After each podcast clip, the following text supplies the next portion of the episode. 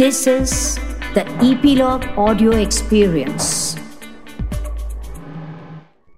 एक फ़िल्म के credit titles में ये वॉइस ओवर था।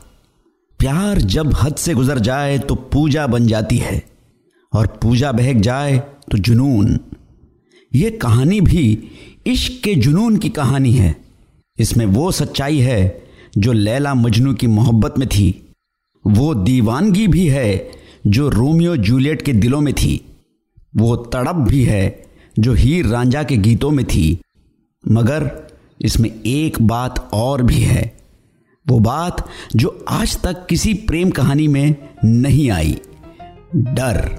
मैं हूँ मोहन गोपीनाथ और आप सब सुन रहे हैं इन संगीत के सितारे podcast, presented by Epilogue media आज की फ़िल्म जैसे आपने पहचान ही ली होगी वो है 24 दिसंबर 1993 की रिलीज़, डर। ये फ़िल्म बाजीगर के ठीक एक महीने बाद रिलीज़ हुई और शाहरुख खान की एंटी हीरो इमेजरी को इतना मज़बूत कर दिया कि उन्होंने हिंदी फ़िल्म इंडस्ट्री के हीरोज की जो छवि है, सदा के लिए बदल दी। दरअसल, डर से बेहतर कोई नाम ही नहीं हो सकता था पिक्चर का, क्योंकि शाहरुख की जो तब तक की जीवनी थी उन्हें अपने और आसपास के डर का सामना करना था। जैसे इंग्लिश में कहावत है it's all about conquering your fears ये समझने के लिए हमें इसकी इतिहास में जाना पड़ेगा। 2 नवंबर 1965 को जन्मे शाहरुख खान, जिनके नाम का ही मतलब है बादशाह जैसा चेहरा।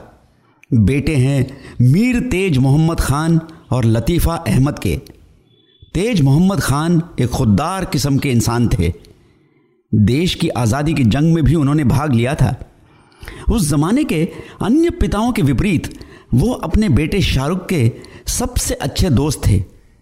शाहरुख भी एकेडमिक्स और खेलकूद में अव्वल नंबर पाते थे। ये दोनों ही क्वालिटीज आगे चलकर कितनी काम आएँगी, ये तब उनको भी पता न था। वो साल था 1981 जब शाहरुख 16 साल के थे और उनके पिताजी का कैंसर के कारण निधन हो गया। अपने सबसे अच्छे दोस्त को खोने के गम से अब उभरे ही थे कि फुटबॉल के ग्राउंड पे एक ओपोनेंट के टैकल की वजह से पैर और पीठ में चोट लगी। डॉक्टर ने करार दिया कि अब आप फुटबॉल या कोई स्पोर्ट खेल नहीं सकते, वरना चलने फिरने से भी महरूम रह जाएँगे। वो नर्वस एनर्जी जिसके लिए उन्हें काफ़ी साल बाद सराहा गया, वो तब भी मौजूद थी। तो खाली वक्त को भरने के लिए उन्होंने बैरी जॉन की एक्टिंग क्लासेस ज्वाइन कर ली। यहीं से उनकी एक्टिंग में रुचि डेवलप हुई। एक्टिंग से ज़्यादा उन्हें अपना गुरु बैरी जॉन बेहद पसंद था, जिसने उनके पिता की कमी को थोड़ा बहुत संभाला। अपने दोस्त के कहने पर शाहरुख चले गए लेफ्टिनेंट कर्नल कपूर के स्टूडियो, जो उस वक्त फौजी नाम के सीरियल के लिए ऑडिशन कर रहे थे। और फौजी के अभिमन्यु राय नाम के किरदार ने उन्हें रातों रात देश का चहेता बना दिया। सांझा चूल्हा और सर्कस नाम के सीरियल से भी उन्हें बहुत तारीफ़ मिली। लेकिन जब सब कुछ ठीक चल रहा था तो किस्मत की एक और चोट लगनी बाकी थी। 1991 में उनकी माँ डायबिटीज़ के कॉम्प्लिकेशन के कारण चल बसी और शाहरुख की मानो दुनिया ही उजड़ गई। जिस शहर दिल्ली से वो इतना प्यार करते थे, ऐसा लगा कि अब इस शहर के पास मुझे देने के लिए कुछ नहीं है, सिर्फ़ छीने ही जा रहा है। इसी दौरान उनकी गहरी दोस्ती हो गई गौरी छिब्बर नाम की लड़की से। ये दोस्ती कब प्यार में बदली और इसे पाने के लिए उन्होंने क्या क्या जतन किए? इसका रिश्ता है डर पिक्चर के साथ। वो क्या था? मैं बताऊँगा थोड़ी देर में। यश चोपड़ा की ज़िंदगी भी कोई ब्लॉकबस्टर से कम नहीं थी। छोटी उम्र में ही उन्होंने अपने पिता को खो दिया था और पिक्चर देखने का बड़ा शौक था। बड़े भाई, the great B R Chopra के नक्शे कदम पे चलने का उनका एक सपना था। तो दिल में एक उम्मीद लिए पहुँच गए बंबई 1954 में। अगले 18 साल छोटे मोटे असिस्टेंट के रोल से लेकर वो धूल का फूल, वक्त, आदमी और इंसान और इत्तफाक जैसे मशहूर फ़िल्मों के डायरेक्टर बन चुके थे। पर कुछ अरमान अभी बाकी थे। यश चाहते थे कि उनका अपना के इंडिपेंडेंट बैनर हो और 20 सालों में उन्होंने ये नाम तो कमा ही लिया था कि यशराज की फ़िल्म है तो क्लासी मल्टी स्टारकास्ट और सुंदर लोकेशन से भरपूर होगी। एक ऐसा वक्त भी था जब यशराज फिल्म्स एक मुश्किल दौर से गुजर रहा था, पर चांदनी की अपार सफलता के बाद उनको जीवनदान मिल गया। पर जैसे फ़िल्म लाइन में बिल्कुल अनप्रडिक्टेबल होता है, अगली ही पिक्चर लम्हे सेंसिटिव होने के बावजूद चली नहीं। डर फ़िल्म हॉलीवुड मूवीज़, डेड काम और केप फियर से प्रेरित है। और डर, ये टाइटल दिया था एक 18 साल के लड़के ने, जो यश चोपड़ा के बेटे आदित्य और उदय का दोस्त है। नाम आप लोगों ने तो सुना ही होगा, ऋतिक रोशन।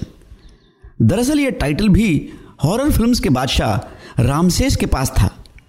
यश चोपड़ा की रिक्वेस्ट पे उन्होंने ये टाइटल उनको जैसे सौंप दिया। डर की कास्टिंग अपने आप में एक कहानी है। जब यह फ़िल्म इनिशियल स्टेजेस में सोची गई थी, ये छोटी बजट की फ़िल्म थी। इसके डायरेक्टर थे नरेश मल्होत्रा, जो यश चोपड़ा के असिस्टेंट थे।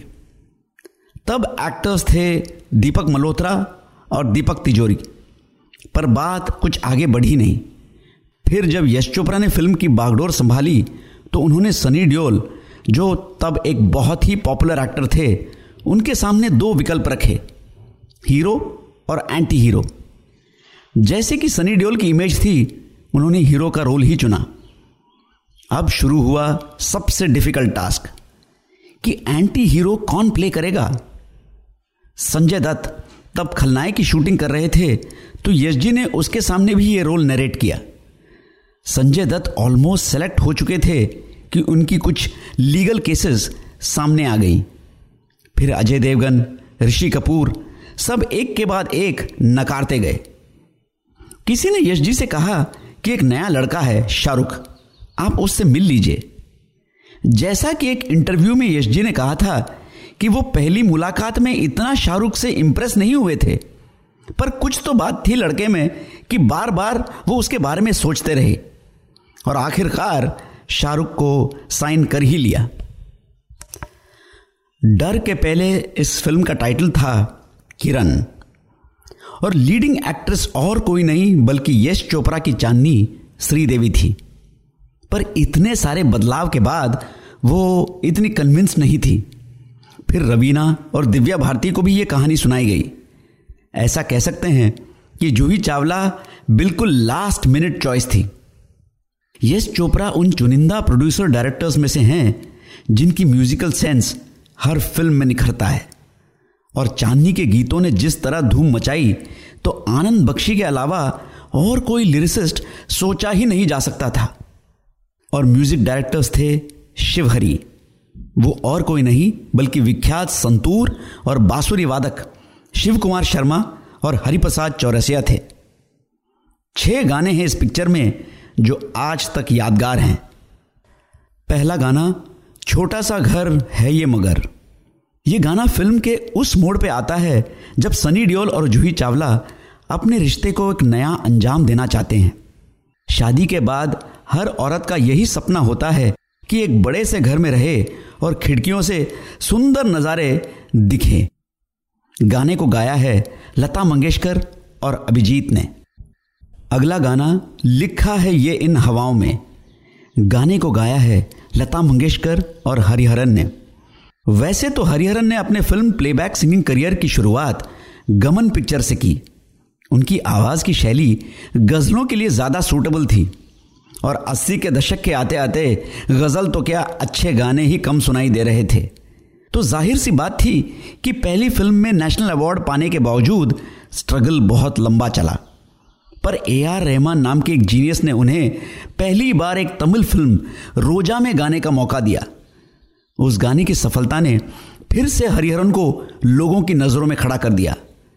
लम्हे का टाइटल ट्रैक भी उन्हीं से गवाया शिवहरी ने। इस गाने को भी जिस तरह का एनर्जी और एंथुजियाज्म होनी चाहिए, उसे बखूबी निभाया। अगला गाना, अंग से अंग लगाना। अक्सर कहा जाता है कि होली के गाने काफ़ी मशहूर होते हैं। ये गाना इस श्रेणी में एक एक्सेप्शन है। ज़्यादातर जनता इस गाने से वाकिफ नहीं है। गाने को गाया है अलका याग्निक, सुदेश भोसले, विनोद राठौड़ और देवकी पंडित ने। देवकी पंडित ज़्यादातर क्लासिकल म्यूज़िक में लीन थी तो बहुत कम फिल्मी गाने आपको उनकी आवाज़ में मिलेंगे। इस गाने से ज़्यादा फ़िल्म में इस गाने के कुछ देर बाद जो होता है, वो किस्सा और भी इंटरेस्टिंग है। इस गाने में शाहरुख जूही के मुँह पे होली का रंग मलकर प्यार का इजहार करके गायब हो जाते हैं। तो जूही के मन में ऑलरेडी एक डर का माहौल था कि कोई अब भी पीछा कर रहा है। फिर शादी के शॉपिंग के बाद एक ज्वेलरी स्टोर में से जब सनी डियोल जूही और तन्वी आजमी बाहर निकलते हैं, तब गुस्से के मारे शाहरुख गोली चला देता है सनी पे। सनी उसका पीछा करता है और दो मिनट तक का चेस सीक्वेंस जो है, मैं समझता हूँ कि हिंदी सिनेमा का वन ऑफ़ द फाइनेस्ट है। एक और खास बात इस चेज में, दौड़ और थकान का टेंशन बढ़ाने के लिए एक इंस्ट्रूमेंट सबके ऊपर भारी लगता है, वो है तबला। इसे बजाया था द लेजेंड जाकिर हुसैन ने। अगला गाना, तू मेरे सामने, मैं तेरे सामने, तुझको देखूँ के प्यार करूँ। गाने को गाया है उदित नारायण और लता मंगेशकर ने। मज़े की बात यह है कि इस गाने में जूही चावला के कॉस्ट्यूम्स बदलते रहते हैं, पर शाहरुख का पूरे गाने में एक ही कॉस्ट्यूम है। नोटिस ज़रूर कीजिएगा। एक तो स्विट्ज़रलैंड के सुंदर नज़ारे, ऊपर से मनमोहन सिंह नाम का एक उम्दा सिनेमाटोग्राफर जो यश चोपड़ा को बहुत पसंद थे। अगला गाना सोलह बटन मेरी चोली में। हरियाणा, पंजाब में यह प्रथा है कि किसी लड़की की शादी में उसकी बहनें, फिर वो सगी हो या कजिन्स और मामी, चाची और सहेलियाँ उसे छेड़ती हैं कि उसका दूल्हा कैसा होगा। उसकी सास उसको कैसे तकलीफ़ देगी। देवर के क्या लक्षण हैं वगैरह। इस गाने का इंस्पिरेशन कहा जाए तो चांदनी का वो फ़ेमस गाना, मेरे हाथों में नौ नौ चूड़ियाँ हैं, ये कहा जा सकता है। इस गाने को गाया है लता मंगेशकर, कविता कृष्णमूर्ति और यश चोपड़ा की पत्नी पमेला चोपड़ा ने। आखिरी गाने को हम इस फ़िल्म का स्तंभ भी कह सकते हैं। जादू तेरी नज़र, खुशबू तेरा बदन। तू हाँ कर या ना कर, तू है मेरी किरण। जैसे मैंने आपको पहले बताया था कि इस पिक्चर का नाम पहले किरण ही था। कमाल इस गाने में तो लिरिसिस्ट आनंद बख्शी का है। या यूँ भी कह लीजिए कि शायर के खोए हुए प्यार को इस गाने ने जगा दिया। मिसाल के तौर पे ये लाइंस, मेरे ख्वाबों की तस्वीर है तू, बेखबर मेरी तकदीर है तू तू किसी और की हो ना जाना, कुछ भी कर जाऊँगा मैं दीवाना। ये गाना पिक्चर के क्रिटिकल मोमेंट्स में बजते रहता है। कभी एक अनरिक्वेटेड लव के तौर पे तो कभी शाहरुख का गुस्सा दर्शाने। शाहरुख और गौरी की प्रेम कहानी जो डर से जुड़ी है, इसके बारे में मैंने ज़िक्र किया था।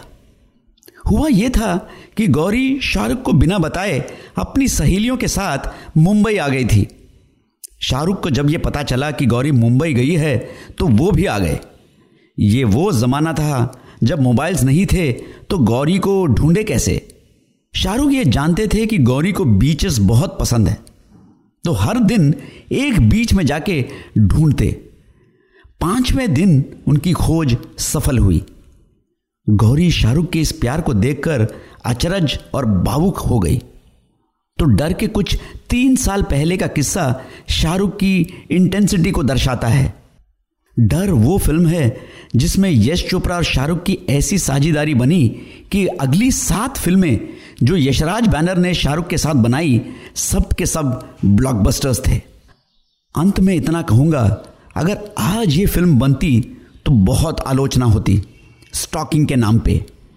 पर 1993 में सारे लड़के आई लव यू किरण बोलकर अपनी प्रेमिका को एक अलग अंदाज में प्यार जता रहे थे। इस एपिसोड में बस इतना ही।